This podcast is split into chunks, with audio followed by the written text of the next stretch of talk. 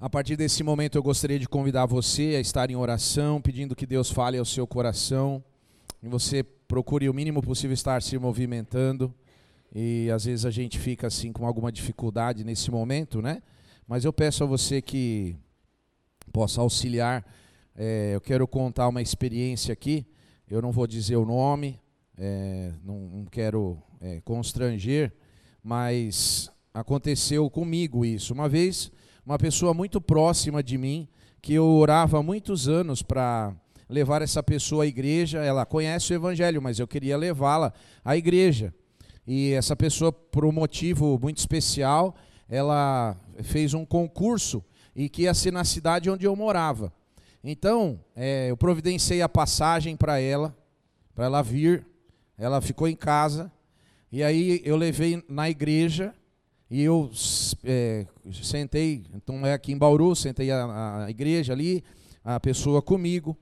E agora a mensagem do evangelho começa a ser pregada.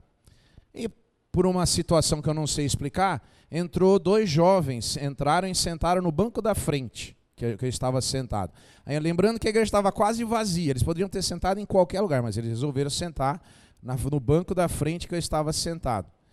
E eu não sei porque eles tinham um pacotinho de amendoim. Você sabe que pacotinho de amendoim? Já viu? E sabe aquele plástico que faz bastante barulho? Que você olha para ele e ele faz barulho? Esse casal sentou à frente, eles não eram casados, eram amigos. E agora a mensagem está acontecendo lá, e aí um oferecia amendoim para o outro e o outro para um, e punha a mão no pacotinho e amendoim para lá, até que eles, não satisfeitos, começaram a oferecer amendoim também para nós ali e agora eles eram da igreja e estavam naquele culto ao amendoim, vamos dizer assim, né? E a mensagem do evangelho sendo pregada ali, e eu em oração para que aquela pessoa que veio estivesse podendo ouvir a palavra de Deus ao seu coração. Mas infelizmente foi tanto amendoim, tanto pacotinho, tanta coisa, que na hora do apelo, na hora da decisão, na hora da pessoa responder a mensagem do evangelho, ela não tinha ouvido nada, apenas tinha ouvido o amendoim. E eu confesso que até hoje eu me sinto entristecido. Essa pessoa hoje ainda não aceitou Jesus. Isso deve fazer uns 15 anos atrás. Foi uma grande oportunidade. Uma grande oportunidade perdida. Por isso, a minha preocupação nesse momento que a gente vai falar de Jesus Cristo, vai apresentar o plano da salvação de Deus, é que você ore para que cada um de nós não seja motivo de que alguém não possa entender a palavra de Deus. Amém? Eu convido você a abrir a sua Bíblia no livro de 2 Coríntios, capítulo 5. E eu quero ler apenas um versículo, o 21. É, eu vou repetir. É, eu falei primeira, mas é segunda, tá? 2 Coríntios 5, 21. Falei errado, acho. 2 Coríntios 5, 21. Diz assim a palavra de Deus. Vamos ler todos juntos? Olha, está sendo projetado aqui. Vamos lá? Aquele que não conheceu o pecado, o fez pecado por nós, para que nele fôssemos feitos justiça de Deus. Amém. Pai, que a tua palavra que foi lida possa ser esclarecida em cada coração nesta noite. Em nome de Jesus. Amém. Tem uma palavra, um dos nomes do nosso Deus é o Jeová Tzikenu.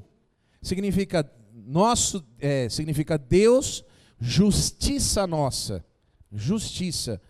Você sabe, é, às vezes eu fico pensando sobre essa palavra, justiça, e é nessa noite eu queria que você pensasse comigo sobre isso, sobre esta palavrinha aí, chamada justiça. Nós queremos tanto justiça, não é?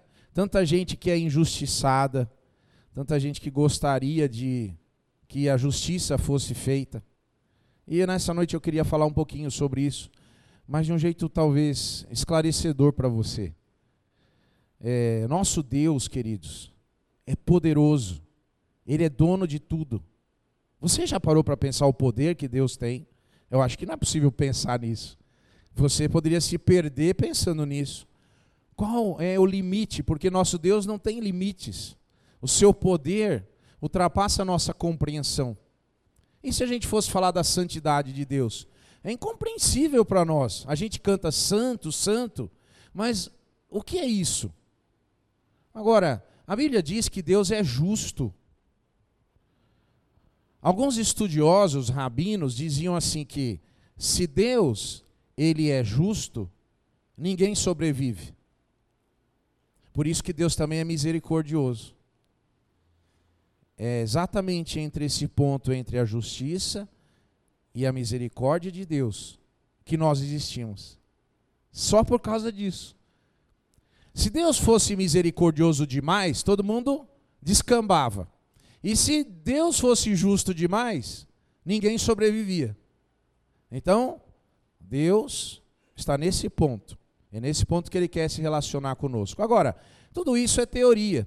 Mas eu queria dizer que Deus, ele criou Adão e foi no jardim e conversava com Adão.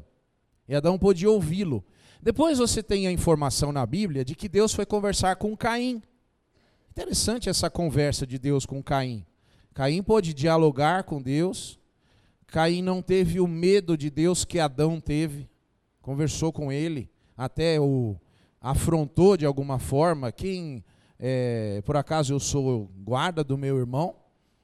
E durante a história, Deus foi se relacionando com as pessoas. Mas eu queria destacar algumas coisas para você se lembrar. Você se lembra que na Bíblia está escrito que Deus, ele foi conversar com Samuel, um menininho que estava no templo.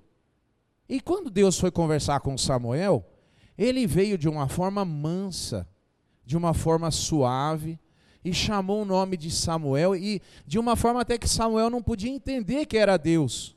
Porque o Deus Todo-Poderoso, o Deus justo e santo, ele é justo.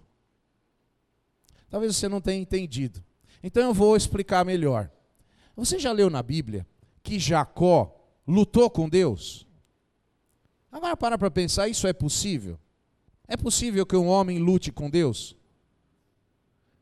E a Bíblia ainda vai dizer que ele lutou e venceu. Opa, por que isso? Eu vou dizer para você. Porque Deus é justo. Quando aquele anjo estava diante de Jacó e se apresentou, e agora Jacó pega naquele anjo e diz assim: Eu não vou te deixar enquanto você não me abençoar. E agora Deus se torna alguém do mesmo peso de Jacó, com as mesmas capacidades de Jacó. Deus se torna o que em relação a ele? Igual. Deus se torna igual, para que Jacó tenha uma luta justa. Interessante isso. Deus, o Senhor de todas as coisas, se esvazia e fica igual, para que Jacó tenha alguma chance. E Deus, na sua misericórdia e na sua justiça, deixa que Jacó lute. E, inclusive, Jacó vença. Até o ponto em que Deus diz: agora chega e toca na coxa de Jacó. E aquela briga acaba. Aquela boa briga de oração com Deus. E aí Jacó sai marcado e mancando porque ele ousou lutar com Deus. O nome dele é trocado. Na Bíblia nós temos, por exemplo, a história de Davi e Golias. Davi e Golias, a princípio, não parece uma luta justa. Mas Deus está mostrando para Golias que ele é uma pessoa pequena. Deus está dizendo para Golias: Golias, você é do tamanho de uma criança. Se eu mandar uma criança minha para você, você perde. Você é grandão. Eu vou mandar alguém igual a você, da mesma força. E essa pessoa vai vencer você, pequenininha, sem uma, um escudo, sem um capacete, só com uma funda. Mas é uma luta justa. Às vezes a gente não entende isso. Lembra-se quando Deus falou com o povo de Israel e ele é, aparece fumegando no monte. E ao invés do povo dizer assim: glória a Deus, nosso Deus é poderoso, ele é, ele é forte, ele é vitorioso na batalha, as pessoas disseram assim: Deus, não apareça assim para nós, não. A gente fica assustado. Fala só com Moisés. Não fala com a gente, não. A gente se assusta com a tua presença. Você faz ideia do que é dizer isso? Deus dizendo assim: Eu quero mostrar que eu protejo vocês, que eu cuido de vocês, que a minha voz faz o monte tremer. E as pessoas dizem: Senhor, não faça isso. Nós nos assustamos. Sabe o que é isso? Falta do quê? De intimidade. Falta de intimidade com Deus. Naquela fornalha que Sadraque, Mesaque e Abidinego foram colocados, agora tem um quarto homem ali que se coloca como igual, dizendo: se vocês estão no fogo, eu estou no fogo com vocês, eu protejo vocês, eu mudo a situação de vocês. No livro de Juízes, nós temos, por exemplo, Sansão, que ele pega uma queixada e ele mata mil filisteus com essa queixada. E agora, depois de ter feito isso, ele está com muita sede. E ele ora e diz: Senhor, o Senhor deixou que eu vencesse mil filisteus, mas agora eu estou com sede e o Senhor vai deixar eu morrer aqui de sede? E a Bíblia diz que de uma rocha saiu água e foi feita uma fonte para que Sansão pudesse beber água um Deus que supre, um Deus justo. Mas aí vem Jesus, que é Deus, e se torna o quê? Um de nós. É muito interessante quando você vê a história de Zaqueu, por exemplo. Zaqueu, ele está em cima de uma árvore, ele é um anão. E ele está olhando Jesus de cima. E aí Jesus fala assim: Zaqueu, o que, que ele diz? Desce daí. Desce depressa, aqui. Você, você está achando que pelo fato de você ser de baixa estatura, você para me ver tem que subir numa árvore. Zaqueu, desça daí. Seja igual a mim, me olhe nos olhos. Vamos ficar junto. Sabe, Zaqueu, eu vou na sua casa. Uau. Aí Zaqueu fala: Eu? Eu só queria ver Jesus e Jesus vai, morar, vai dormir uma noite na minha casa. Vai comer lá da minha comida. Eu sou um pecador. Eu não mereço a presença de Jesus. Mas Jesus nunca recusou um pecador. Jesus sempre foi ao encontro do pecador. Jesus, ele está pronto para ouvir o seu clamor. Muita gente tá, tem ouvido Satanás dizendo assim: não vá até Deus, ele não vai receber você com o seu pecado. E a Bíblia nos mostra página a página Deus dizendo: venham a mim. Quando Jesus tinha 12 anos, ele vai ao templo e ele conversa com os doutores da lei de igual para igual. Ele só tem 12 anos, mas eles ficam admirados da sabedoria dele, porque ele está tratando com justiça, está conversando com eles. Jesus vai a um casamento, falta vinho, ele supre. Se está faltando alguma coisa na sua casa, convide Jesus para resolver. Mas tem um momento no Evangelho de João, aonde Jesus ele está escrevendo no chão.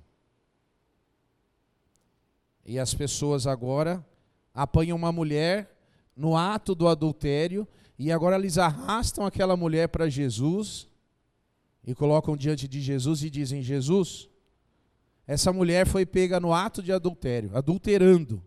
E aí, a lei de Moisés diz que ela tem que morrer. E o Senhor o que diz? E aquilo é uma situação sem saída, eles tinham planejado isso, porque eles tinham inveja de Jesus. Sabe por que tinha inveja de Jesus? Porque Jesus fazia muito sucesso. E os fariseus não gostavam disso.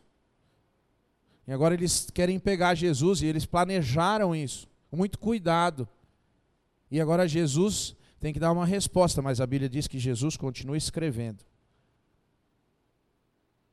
E eles insistem, e aí, o senhor não vai dizer nada? O que, que temos que fazer com essa mulher? E se Jesus dissesse assim, ah, ela está perdoada, e se você não está cumprindo a lei. Olha aí, não é Messias coisa nenhuma, não está cumprindo a lei de Deus. Mas se ele dissesse assim, ela é digna de morte, apedrejem essa mulher. Então Roma prenderia Jesus e diria que ele era um insurgente, porque naquele tempo a única autoridade que poderia declarar a pena de morte de alguém era o Império Romano.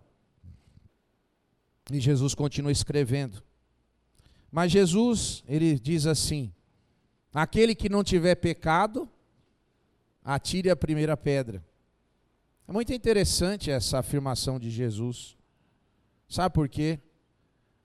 Porque quando Jesus fala, o Espírito Santo de Deus vai até cada coração. E aquelas pessoas que estavam ali com as pedras nas mãos, prontas para jogar as pedras, elas começaram a ouvir a voz de Jesus. E a voz de Jesus foi entrando na mente delas, as palavras de Jesus foram entrando no coração delas, e elas agora estão ouvindo: aquele que não tiver pecado, atire a primeira pedra. E agora o Espírito Santo de Deus começa a mostrar para cada uma daquelas pessoas que elas são o quê? Culpadas. Todas elas. Talvez o Espírito Santo tenha dito para um assim: você vai jogar essa pedra? O que você estava fazendo na quarta-feira às três horas da tarde com aquela mulher ali? E a pessoa vai dizer: é verdade. Eu sou culpado. E talvez outro tenha ouvido assim do Espírito Santo dizer: você nunca fez nada de errado, você tem, é, você é, está acima dessa mulher para poder condená-la. Ou você também é pecador? Isso é verdade. E as pessoas, a Bíblia diz, dos mais velhos aos mais moços, foram soltando as pedras, até que ficaram duas pessoas ali: Jesus e a mulher. E agora, Jesus, ele olha para ela, a Bíblia diz que ele levanta os olhos e olha para ela. Interessante esse movimento de Jesus de parar de escrever e olhar para ela e dizer assim: Você está perdoado. Eu não te condeno, mas vá e não peque mais. Jesus traz àquela mulher dignidade. E quando Jesus curou o cego, o cego disse: Jesus, filho de Davi, tem misericórdia de mim. Jesus diz: O que, que você quer? Eu quero ver. Jesus diz: Eu também quero. Veja. E aquela mulher de fluxo de sangue, que tocou nas vestes de Jesus, essa semana estava pensando nisso, até comentei com alguém. Ela era equiparada a uma pessoa leprosa. Ela não poderia estar ali, porque quando uma mulher tinha fluxo de sangue, quando ela estava naqueles dias ou estava com essa doença, ela não poderia encostar em ninguém. Se ela sentasse num lugar, aquele lugar ficaria impuro até o cair da tarde. E ela quebra as regras e se embrenha no meio da multidão, e ela deve ter deixado um monte de gente impura, porque ela encostou em muita gente lá. Se Jesus tivesse dito assim, quem foi que essa mulher encostou? Ia ter um monte de gente que ela passou por perto, encostou em todo mundo lá. Você faz dessa se ela fosse uma leprosa. E se ela, um leproso tivesse feito o que ela fez, tivesse encostado em Jesus, e aí aquelas pessoas começariam a gritar, não é verdade? E aquela multidão inteira estaria doente. Mas aquela mulher toca em Jesus e Jesus disse: Alguém me tocou, de mim saiu virtude. Quem fez isso? E os próprios discípulos falam: Olha, o senhor está sendo apertado de todo lado, e agora o senhor pergunta: Quem te tocou? Alguém me tocou. E aquela mulher, percebendo que ela precisava fazer uma confissão. Ela disse: Eu fiz isso. Fui eu que fiz isso. E agora ela não ouve de Jesus uma palavra de repreensão. Ele diz: Filha, a tua fé te salvou, está curada. E agora é uma coisa interessante isso. Porque qualquer pessoa que toca em Jesus e é impura, ela é curada porque Jesus carrega sobre si as nossas iniquidades. Essa noite, existe um convite diante de cada um de nós aqui. Essa noite é o dia, ou a noite, que a gente precisa se encontrar com Jesus e abrir o nosso coração para Ele. Porque Ele não quer se fazer superior a você. Tem algumas pessoas que não entenderam o que é a justiça de Deus. É um Jesus que quer se fazer seu amigo. Ele pegou aqueles doze discípulos, pescadores e outras profissões, publicanos, pegou um terrorista, porque era um zelote, e coloca todo mundo junto e começa a ensiná-los.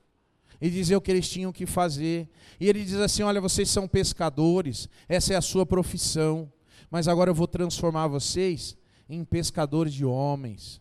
Vocês vão mostrar que eu vim aqui para salvar as pessoas. Eu vim aqui trazer a justiça e a misericórdia de Deus. A justiça está sobre mim e a misericórdia eu distribuo. E Jesus é justo. Sabe, quando você conversa com Jesus na sua oração, ele ouve você. Ele não se faz superior a você. Ele é dono de todas as coisas, tem todo o poder. Ele é poderoso, mas ele não se coloca numa posição de superioridade. Ele se coloca para ouvir você. O que foi que Jesus fez quando as crianças queriam chegar até ele? Ele disse: Deixem as crianças virem. Deixe que elas venham. É delas o reino dos céus. Não as impeçais. Deixem que as pessoas venham.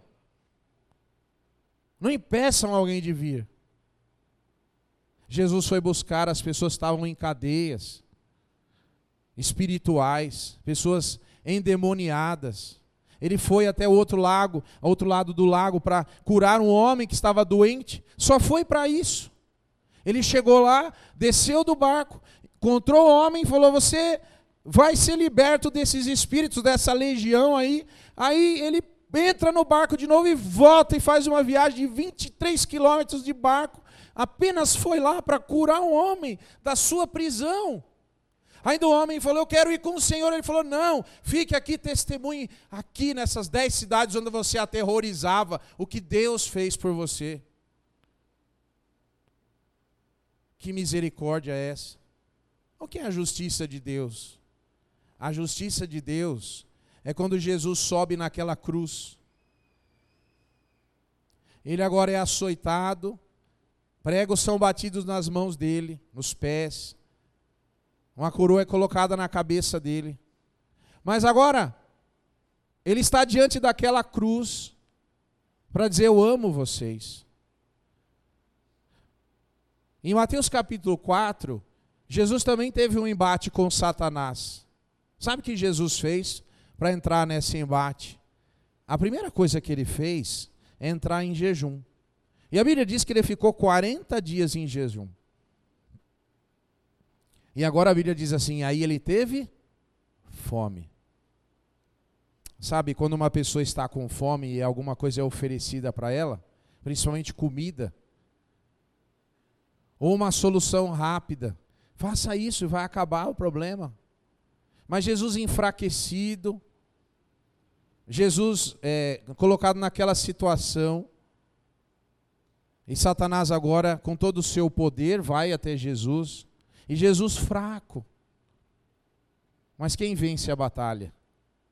O nosso Senhor. Até mesmo com Satanás, Jesus, ele se esvazia ainda mais. É muito interessante esse fato de ter fome. Eu entendo que Satanás é um espírito com fome, com angústia, com falta, com anseio, com alguma coisa que lhe falta. E Jesus se coloca diante dele: olha, estou aqui, vamos entrar justamente nessa batalha. Eu e você. Nós vamos aqui batalhar e vamos ver quem vence. E Jesus vence pela palavra. E hoje Jesus está diante de você. Você está fraco? Jesus se faz uma pessoa compatível com você, para ouvir você. Está passando algum problema, deseja abrir seu coração e dizer: Jesus, eu preciso disso, essa é a minha falta, meu anseio. Você vai receber um abraço de Jesus, vai receber a atenção dele. É o convite de Jesus para que você possa compreendê-lo. Cada um de nós esse é o convite de Jesus nessa noite. Mas tem uma coisa: o nosso Senhor Jesus, ele é humilde. Ele é humilde. Ele é manso. E essas características fazem dele uma pessoa agradável. A presença de Jesus traz paz. Quando Jesus entrava numa casa, ele trazia a sua presença ali e as pessoas ficavam felizes. Tem uma família em especial que era Marta, Maria e Lázaro, que gostava de receber Jesus em casa. Fala, Jesus, quando o senhor estiver passando por Betânia, não deixa de passar lá em casa, por favor, vai lá. A gente ama tanto o Senhor, gosta tanto de ouvir o Senhor na nossa casa. Vai lá em casa. E Jesus aceitava o convite e ia lá e entrava lá e ficava com aquela família. Mas um dia aconteceu uma tragédia. Lázaro ficou doente e morreu.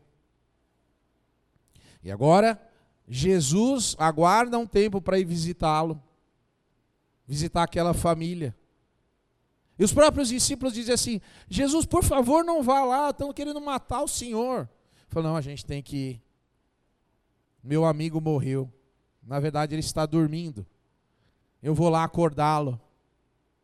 E Jesus se dirige até aquele lugar, e Marta e Maria dizem: Jesus, se o senhor tivesse aqui, isso não teria acontecido, por que, que o senhor não veio antes? E Jesus vai diante daquele lugar onde Lázaro está enterrado há quatro dias. E ele vai e diz assim: tirem a pedra. Mas, pela incredulidade das pessoas, ele ouve assim de uma das irmãs de Lázaro: Senhor, não mexa nisso. Já está enterrado, cheira mal. Tem alguma coisa que cheira mal na sua vida? Alguma coisa que você já até enterrou? Fala, não tem mais jeito. Jesus vai visitar você. Jesus diz: tirem a pedra. E agora, a Bíblia diz que Jesus chora nesse lugar. Por que Jesus chora? Por que Jesus não pode ressuscitar Lázaro? Ele não vai fazer isso? Mas por que ele chora então? Porque ele se faz justo, se faz um igual. Ele se sente alguém da família, sente alguém junto, e ele se compadece, se enche de misericórdia e chora ali. E agora então ele faz o milagre. Chama Lázaro para fora. Eu não sei descrever a alegria de Marta e Maria, mas a gente sabe que elas ficaram felizes, porque algum tempo depois, uma delas derramou um guento precioso nos pés de Jesus para agradecer, dizendo: Senhor, muito obrigado, porque o Senhor deu um presente para nós. E agora ela recebe aquela e ela oferece aquela gratidão a Jesus. E Jesus agora está diante de um novo desafio. Jesus e a morte na cruz. E agora a morte se apresenta porque Jesus está pendurado numa cruz. Mas a Bíblia diz que somente alguém que peca pode morrer. Jesus é santo. Ele não pode morrer. Como é que a gente vai fazer agora? Jesus e a morte. E quando a morte se apresenta para Jesus, diz, Jesus disse: Ninguém pode tirar a minha vida, eu a dou. E quando a morte se apresenta diante dele, ele diz assim: Pai, nas tuas mãos eu entrego o meu espírito. E ele mais uma vez se faz como alguém de nós e se entrega no nosso lugar. Eu já contei aqui, mas eu gosto muito de uma historinha de um aluno que estava na escola Naquele tempo que os alunos apanhavam dos professores. Eu fui desse tempo. E o professor tinha dito assim: quem não fizer a lição vai apanhar, vai tomar cinco reguadas. E aí um dos meninos estava doente, com febre. Crianças sempre ficam com febre, não é? E aí aquela criança com febre não fez a lição. E aí quando o professor abriu o caderno, viu que não tinha lição. Ele não queria fazer aquilo, mas ele tinha que fazer, porque ele tinha dito que faria aquilo. E agora, aquele menino fraquinho, doente, se ele apanhasse do professor, ia ficar pior ainda. E o professor fala: e agora? O que, que eu faço? E ele fala: menino, tire a camisa e vem aqui à frente.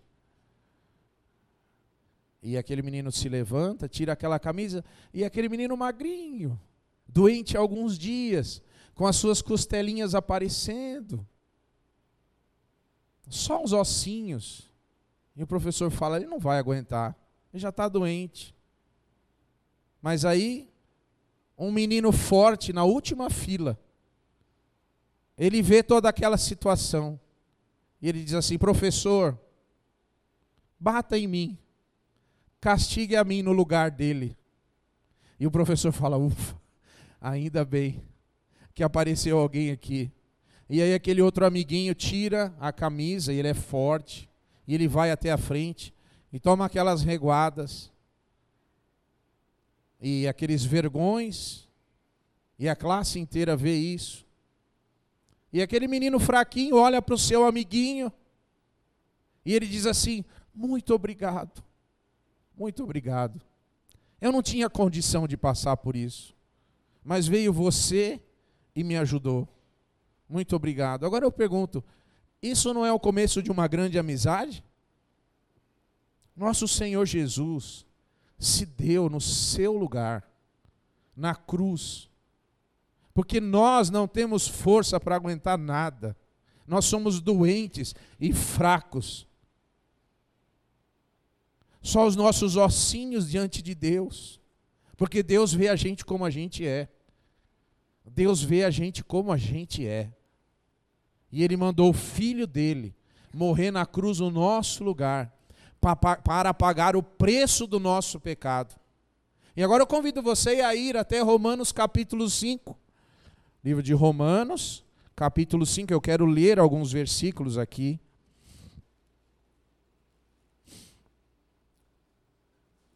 A Bíblia diz assim: Sendo, pois, justificados pela fé, temos paz com Deus.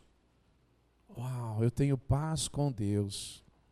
Por meio de nosso Senhor Jesus Cristo, mediante quem obtivemos acesso pela fé a esta graça, na qual estamos firmes e nos gloriamos na esperança da glória de Deus. Não somente isso, mas também nos gloriamos nas tribulações, sabendo que a tribulação produz a perseverança, a perseverança, a experiência, a experiência, a esperança. Ora, a esperança não traz confusão, porque o amor de Deus, o amor de Deus está derramado em nosso coração pelo Espírito Santo que nos foi dado.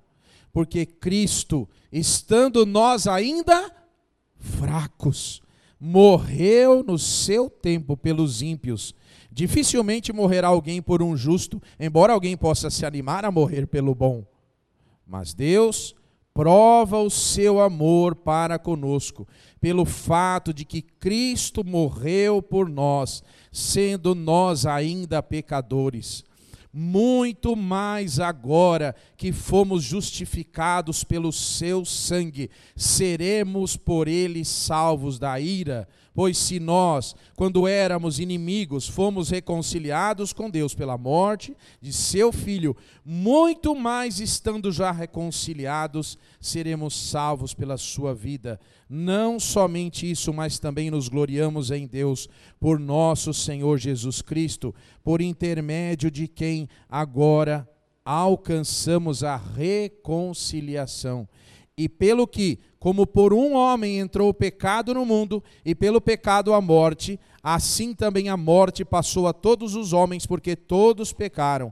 Pois antes a da lei estava o pecado no mundo, mas não havendo lei, o pecado não é acreditado. No entanto, a morte reinou desde Adão até Moisés, mesmo sobre aqueles que não pecaram à semelhança da transgressão de Adão, que é a figura daquele que havia de vir. Não é, porém, o dom gratuito como a ofensa, pois se pela ofensa de um só morreram muitos, muito mais pela graça de Deus, isto é, o dom, o presente da graça de um só homem, Jesus Cristo, abundou para muitos. O dom não é como a ofensa que por um só que pecou. O juízo veio de uma só ofensa, na verdade, para condenação. Mas o dom gratuito veio de muitas ofensas para justificação. Amém. Jesus se fez justo, justamente do nosso tamanho, das nossas limitações, das nossas dificuldades, para que através dele nós fôssemos justificados.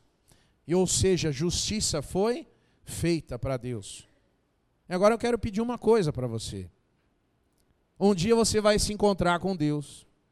Um dia você vai se encontrar com Ele, você vai, vai ser chamado à presença dEle. E você provavelmente vai ser colocado para julgamento. E você vai estar diante de Deus e estará lá o acusador, estará lá Jesus e o Pai, e você estará com o Espírito Santo selando você. E agora vai ser feita uma pergunta para você: Por que você está aqui? Por que você acha que deve entrar na minha casa? E você tem uma resposta que você tem que dar. Tem muitas respostas erradas. Muitas pessoas vão dizer assim: porque eu fiz muitas coisas boas. Eu fui muito correto, eu procurava acertar sempre. Eu ia na igreja, eu cantava, eu lia a Bíblia, eu orava. Pode, você pode dizer muita coisa. Você pode apresentar uma lista de coisas. Talvez, olha, por exemplo, coloquem aqui nessa tela que tem aqui, aquele dia que eu ajudei um cachorrinho a atravessar a rua. Oh, que coisa linda. Ou aquele dia que eu dei uma esmola no farol, olha. Mas Deus vai continuar impassível no trono. E você vai ver Deus olhando para você. Vai dizer: Mas Senhor, é, eu, eu, eu eu também expulsava demônios e eu pregava o teu evangelho, eu fazia um monte de coisa e milagres foram feitos. E Deus continua olhando para você. Só tem uma coisa. Só tem uma coisa que você pode dizer se for verdade. Não é por mim. Não é por mérito meu. Eu não tenho direito de entrar aqui. Eu não sou nada. Eu não sou ninguém. Eu não mereço. Mas eu aceitei o teu filho no meu lugar. Eu acreditei em Jesus Cristo. Eu fui servo dele. Eu obedeci. Eu fiz senhor da minha vida. Eu deixei que o sangue dele purificasse todo o meu pecado. E quando você disser isso, você vai ver Deus abrindo um sorriso para você e dizendo: está justificado. Você apresentou a única justificativa que é possível entrar na minha casa para morar comigo para sempre. Essa é a única justificativa. Se você colocar qualquer outra coisa, se você disser assim, eu aceitei a Jesus, mas eu também fui bom, Deus vai dizer, você errou ponto. Você achou que Jesus não era suficiente. Você quis colocar um outro peso junto com o sangue de Jesus. Fora! Mas, Senhor Jesus, eu te aceitei. Eu, eu fiz as coisas. Mas você colocou mais peso. Você não está sendo justo. Não é mais nem menos. É exatamente o preço da vida do meu filho. Você não vai entrar no céu, porque foi, fez coisas boas depois que aceitou a Jesus. Não coloque esse peso na balança. Não pese junto nada do que você fez de bom depois que você aceitou a Jesus. Faça isso só porque você o ama. Não coloque esse peso na balança, ou você vai ser jogado para fora. Acredite no que eu estou dizendo. É só por causa de Jesus. Nada mais do que isso, nada além disso só por causa dele. Isso é justiça de Deus. Deus se fez homem e habitou entre nós e vimos a sua glória como a glória do unigênito do Pai. É isso que você tem que saber. Tudo que você fizer, você coloque sempre aos pés de Jesus dizendo: Eu fiz só o que eu tinha que fazer. Porque a glória é toda tua. Eu queria terminar esse momento de reflexão abrindo a Bíblia em Apocalipse. Por favor, abra em Apocalipse 5 e você vai entender o que é justiça. Apocalipse capítulo 5 vai explicar finalmente para aqueles que estão cansados nessa noite poderem dar um glória a Deus.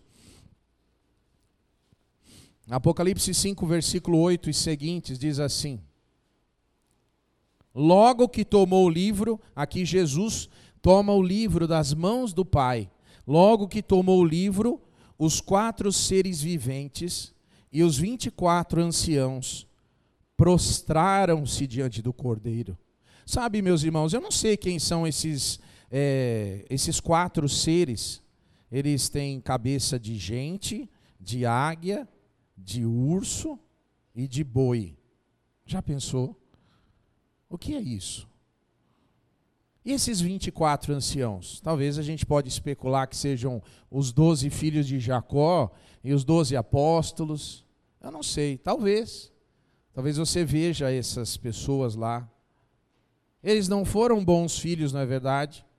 Nem bons discípulos. Todos eles falharam. Mas eles vão estar lá na presença do Cordeiro. E quando Jesus pegar esse livro, eles vão se curvar. Já pensou nisso? Você vai estar lá? Eu espero que sim. Espero que todos estejamos lá para ver isso acontecer. Ver o momento em que esses seres e os anciãos estarão se prostrando diante do Cordeiro. E agora a Bíblia continua dizendo assim: tendo todos eles uma harpa e taças de ouro cheias de incenso, que são as a sua oração é importante para Deus, ela é guardada diante da presença de Deus. Você já pensou nisso? Deus não despreza a sua oração.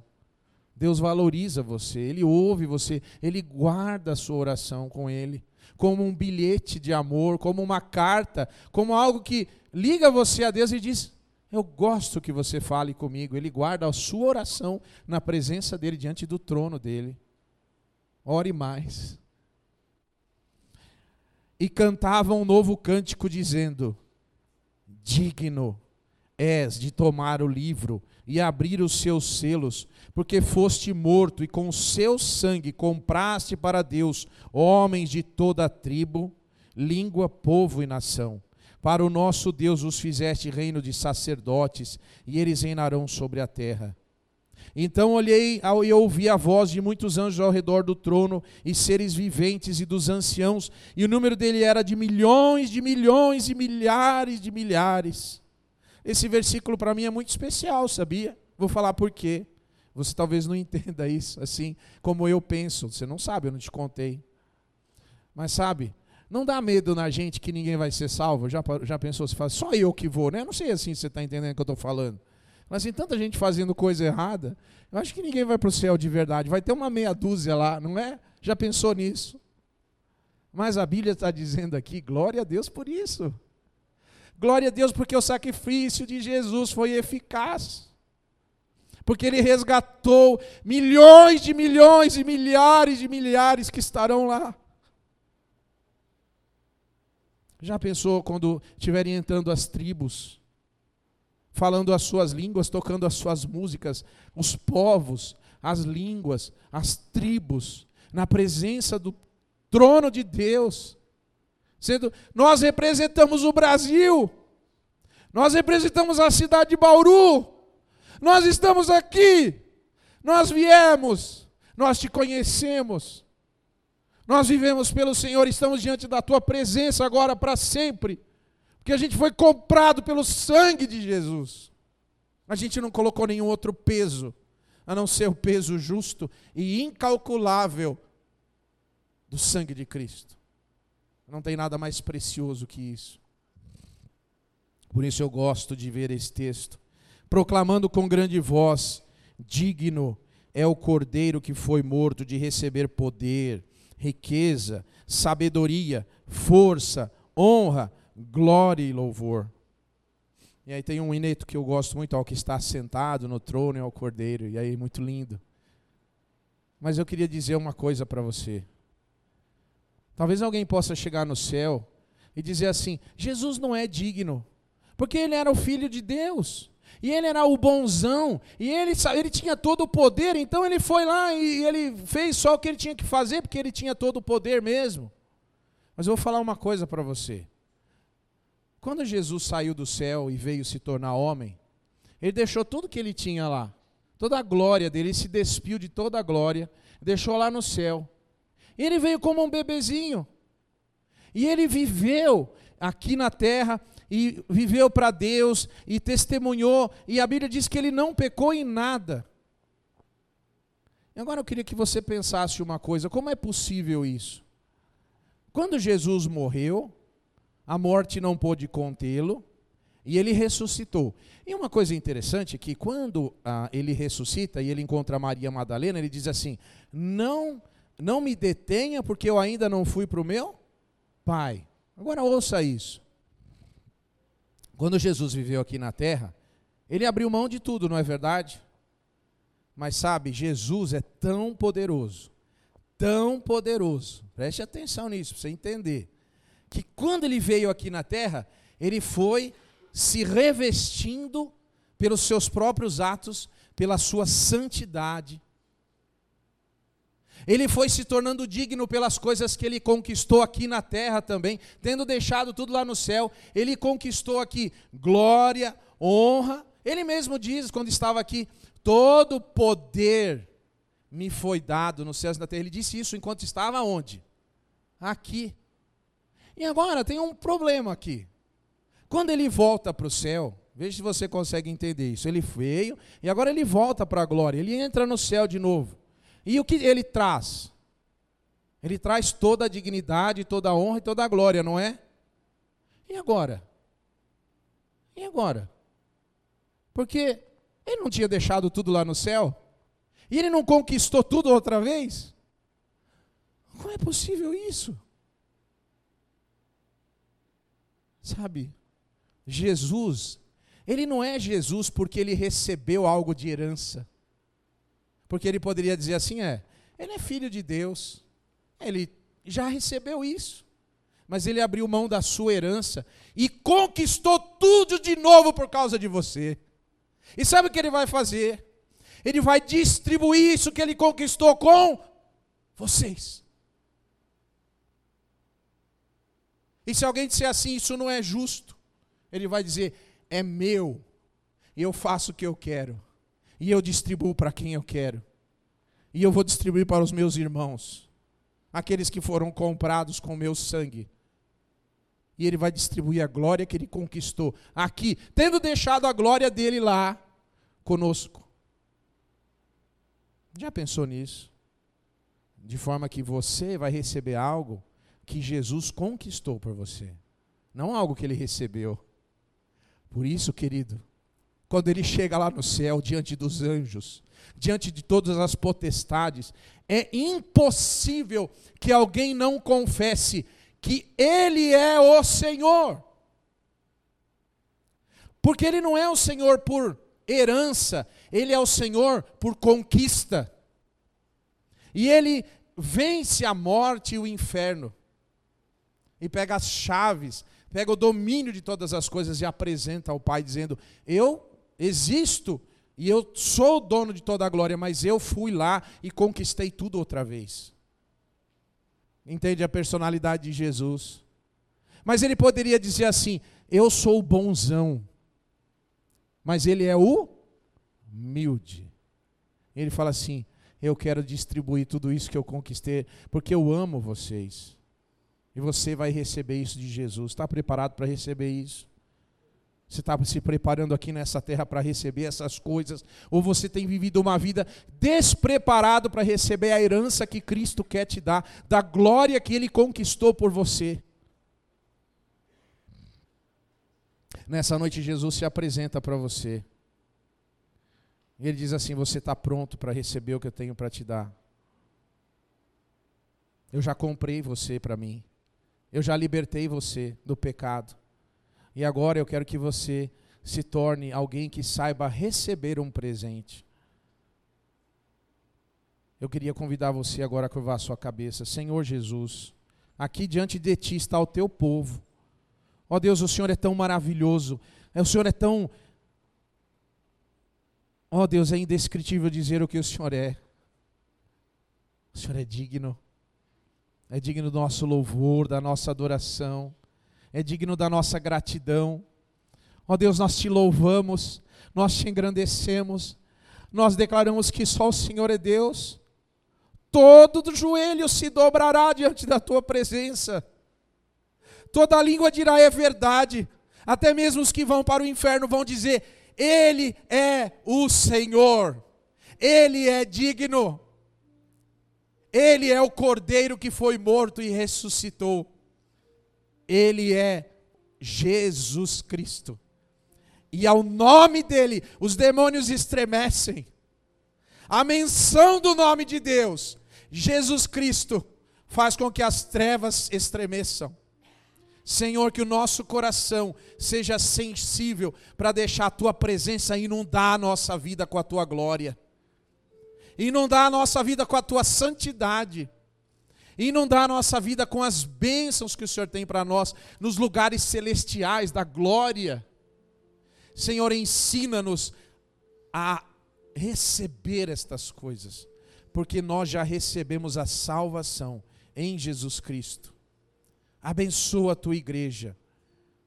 Que Jesus, o justo, possa ser compreendido por nós. Nós te agradecemos em nome de Jesus, por causa de Jesus, pelo sangue de Jesus. Amém e amém. Que Deus abençoe você. Amém.